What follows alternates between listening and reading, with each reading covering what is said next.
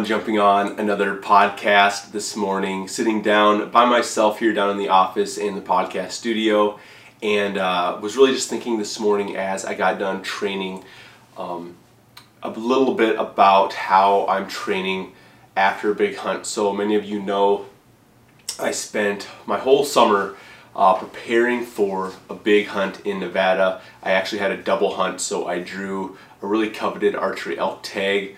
Um, got really lucky, had like 1.5% chance draw odds on that hunt. And then I actually drew a antelope hunt as well in Nevada. It was two units over, so it was close, like 150 mile drive. and uh, my seasons actually overlapped. So I got to do both these hunts in one trip. Um, but it was a big undertaking. So I spent, you know, my entire summer uh, preparing for this, um, both from a physical standpoint to get ready for those hunts, to be physically ready, but also just from a gear standpoint, getting everything I needed uh, for the backcountry hunting. I was going to be hunting solo, so I needed, you know, some additional gear, making sure I had everything. But you spend so much time preparing and prepping for something that big. You have goal dates that a lot of times you come back to reality. it can be hard to have that same level of commitment, that same level of excitement towards your health and your training. And I've seen this time and time again um, in the fitness world uh, when I'm training my clients. I see them, uh, you know, a lot of times there's goal dates in mind, whether it be a family vacation, uh, whether it be a wedding, whether it be a honeymoon, you're going to the beach. Um, and it's a big goal in mind, right? A lot of times it has to do with weight loss or it has to do with how they look.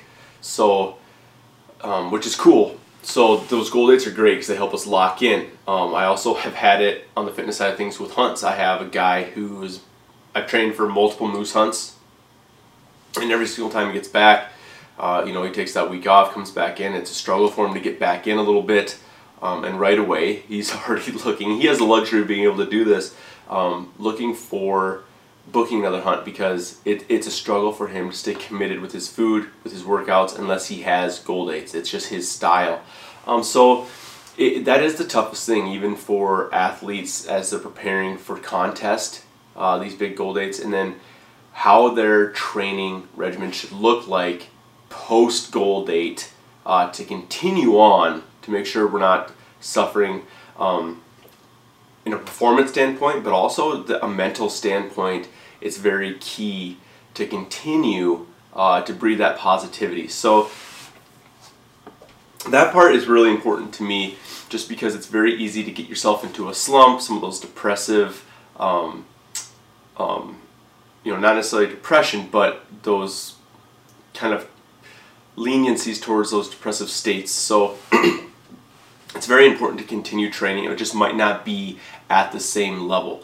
Um, that intensity obviously is, needs to drop post date. So you might go into a different phase, like a hypertrophy phase, um, where your reps are 8 and 10 reps, focusing on just putting muscle back on. Um, so hitting, you know, four sets of 8 to 10 reps of that muscle group, kind of that more older school bodybuilding mindset, which I know a lot of us aren't after necessarily from a performance standpoint on the mountain. Um, but it's actually very important, especially after a rigorous time frame, um, whether it be a whole hunting season or an extended backcountry hunt, that we get back in the gym at a lower intensity level um, and we promote muscle gain from what we had lost up on the mountain. So going through a small hypertrophy phase where that intensity is less, we're putting on muscle, um, and then fueling our bodies with food again to increase uh, that chance of putting on muscle and recover. Because recovery is such a huge portion of that. I know a lot of you probably come back from a mountain hunt um, or an extended season, and you can definitely tell. Um, you know, you're in walk shape, you're in hike shape, but when you pick up some weights in the gym, or you get on a bench press, or you're doing a push press, whatever, whatever that lift is, you might feel a little weaker.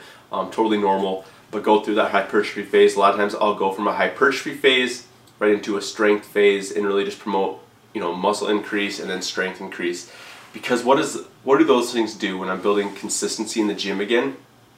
Even if it's not at this crazy intensity level, um, it's just building that consistency Um, and what does exercise do for us?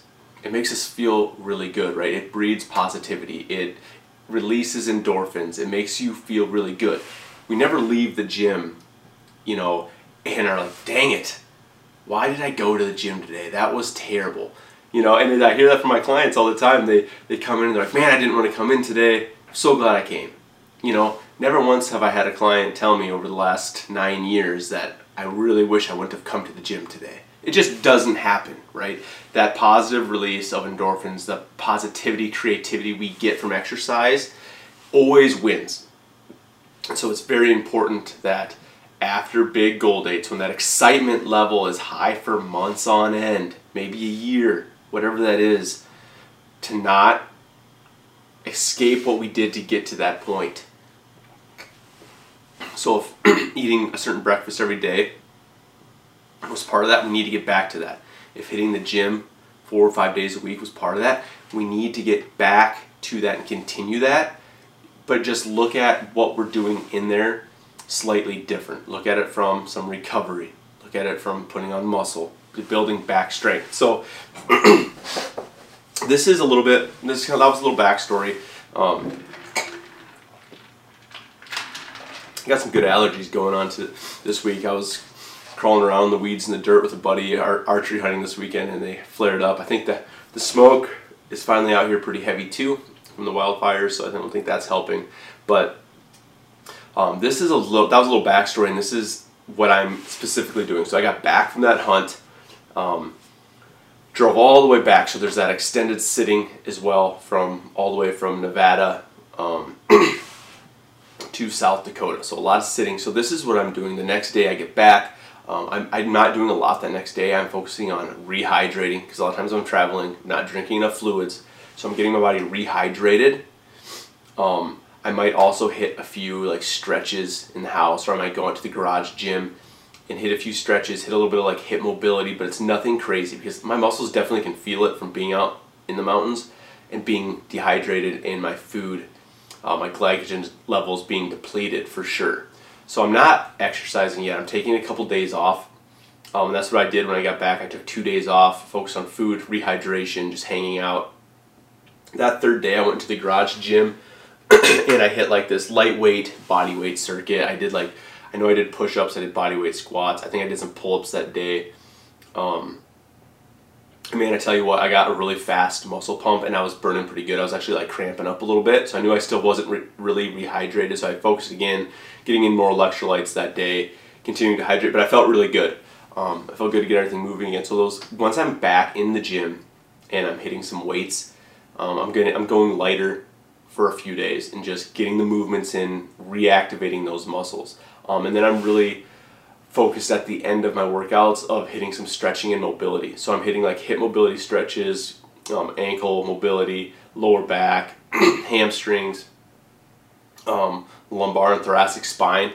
So I'm taking a good 15 minutes at the end and just going through those mobility movements, um, followed with some foam rolling, um, because at this point I just I want to feel good and safe again. I don't want to.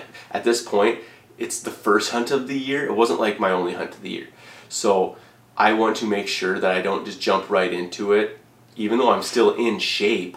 Um, it's a great way if the muscles aren't activating the same way as when you're in the gym every day. You know your core is very activated, your glutes and hamstrings are very activated, um, and so making sure that those are up to par and firing again is key for me uh, not to pull back um, and just be suffering from that for a few weeks as I'm going into my next hunt. So my key is be feeling great, don't get injured. I have a lot of season left. Um, so from there I did that for a few days and I got back into like a full scheduled week then. Um, and uh, for that next week, all I did was hypertrophy training. So it was um, you know, four or five sets of eight to 10 reps, and I was kind of building that weight up as the week went on. I was kind of splitting up my muscle groups. I was doing, I did legs a couple times that week with some upper body movements.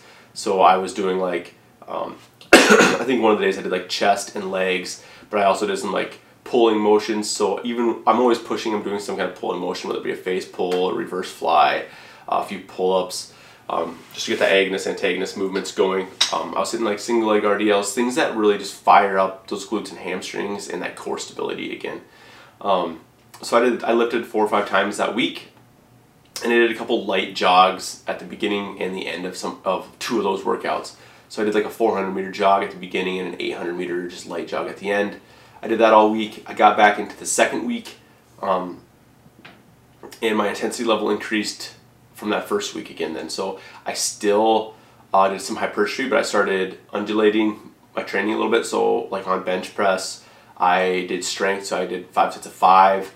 Um, uh, overhead squats, same thing. I did five sets of five. Worked on my strength there. Um, push press, I did strength. So I picked three or four big lifts like bench, overhead squats, push press that week, and I went from hypertrophy to strength where my other movements stayed in the hypertrophy range. Um, that way my body just starts getting back to that normal performance, uh, strength, explosiveness that I'm looking for. Um, and then I kept uh, three 800 runs at the end of my day or at the beginning of those workouts that week. And they weren't jogs, they were like 800 meter runs. They were going hard. So I, I built that intensity, even though it was only out of that whole workout, that intensity was not very long, right? Um, you know the, the strength movements that's high that's intensity that's that's heavy weight. So it's intense but it's the duration of the intensity is short. So i was still have i was still controlling the factors of my recovery yet and I was, it was working really well. I felt really good. I felt like i was rebounding fast. I was feeling hydrated in that second week.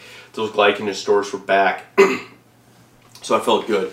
Um, there was definitely a little bit of soreness there in some of those muscle groups um, just from you know not touching a weight for 12 13 14 it was like 14 days um, a little bit more than that actually 14 or 15 so the soreness was there a little bit but not crazy bad and then that leads me into this week here. I'm at the beginning of this week um, and feeling pretty good. I started throwing in again then a, little bit more that, that fast run um, and I also was throwing in like I was building my circuit so where I was doing like two movements like if I was doing that overhead squat with something um, I, yesterday I was doing three movements. So yesterday I was doing like a reverse grip pull down into overhead barbell lunges into toes to bars.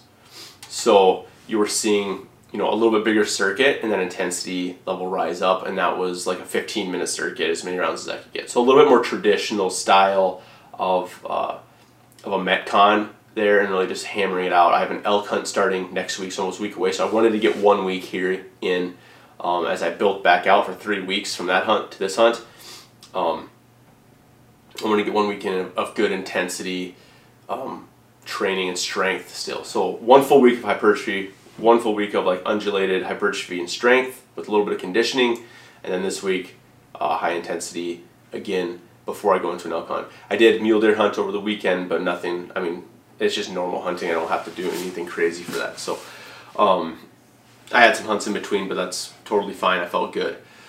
So that's that's a look at you know how I'm recovering and bouncing off of big hunts. Um, and you can kind of see just how I transition back into it. I don't just come back and you know go into heavy deadlifts, go into like crazy metcons. I don't want to get hurt. I want to stay very healthy. I want to get my mobility back. I want to get hydrated. There's a lot of variables. Um, the younger you are, the more you can probably get away with just jumping back in. Um, now that I'm over 30, I'm 32, I definitely can feel the difference in how my body recovers from sitting in a vehicle for 19 hours of driving.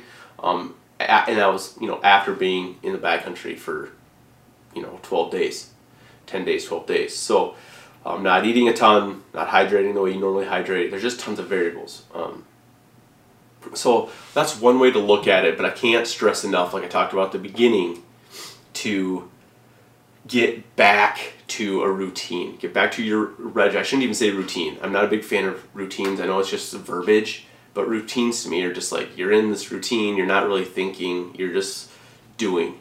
Um, you're not you're just doing things to check the box. Where a regimen changes and adjusts to different little phases. Whether you know those phases are hunts or those phases are whether it be strength, power, endurance, hypertrophy.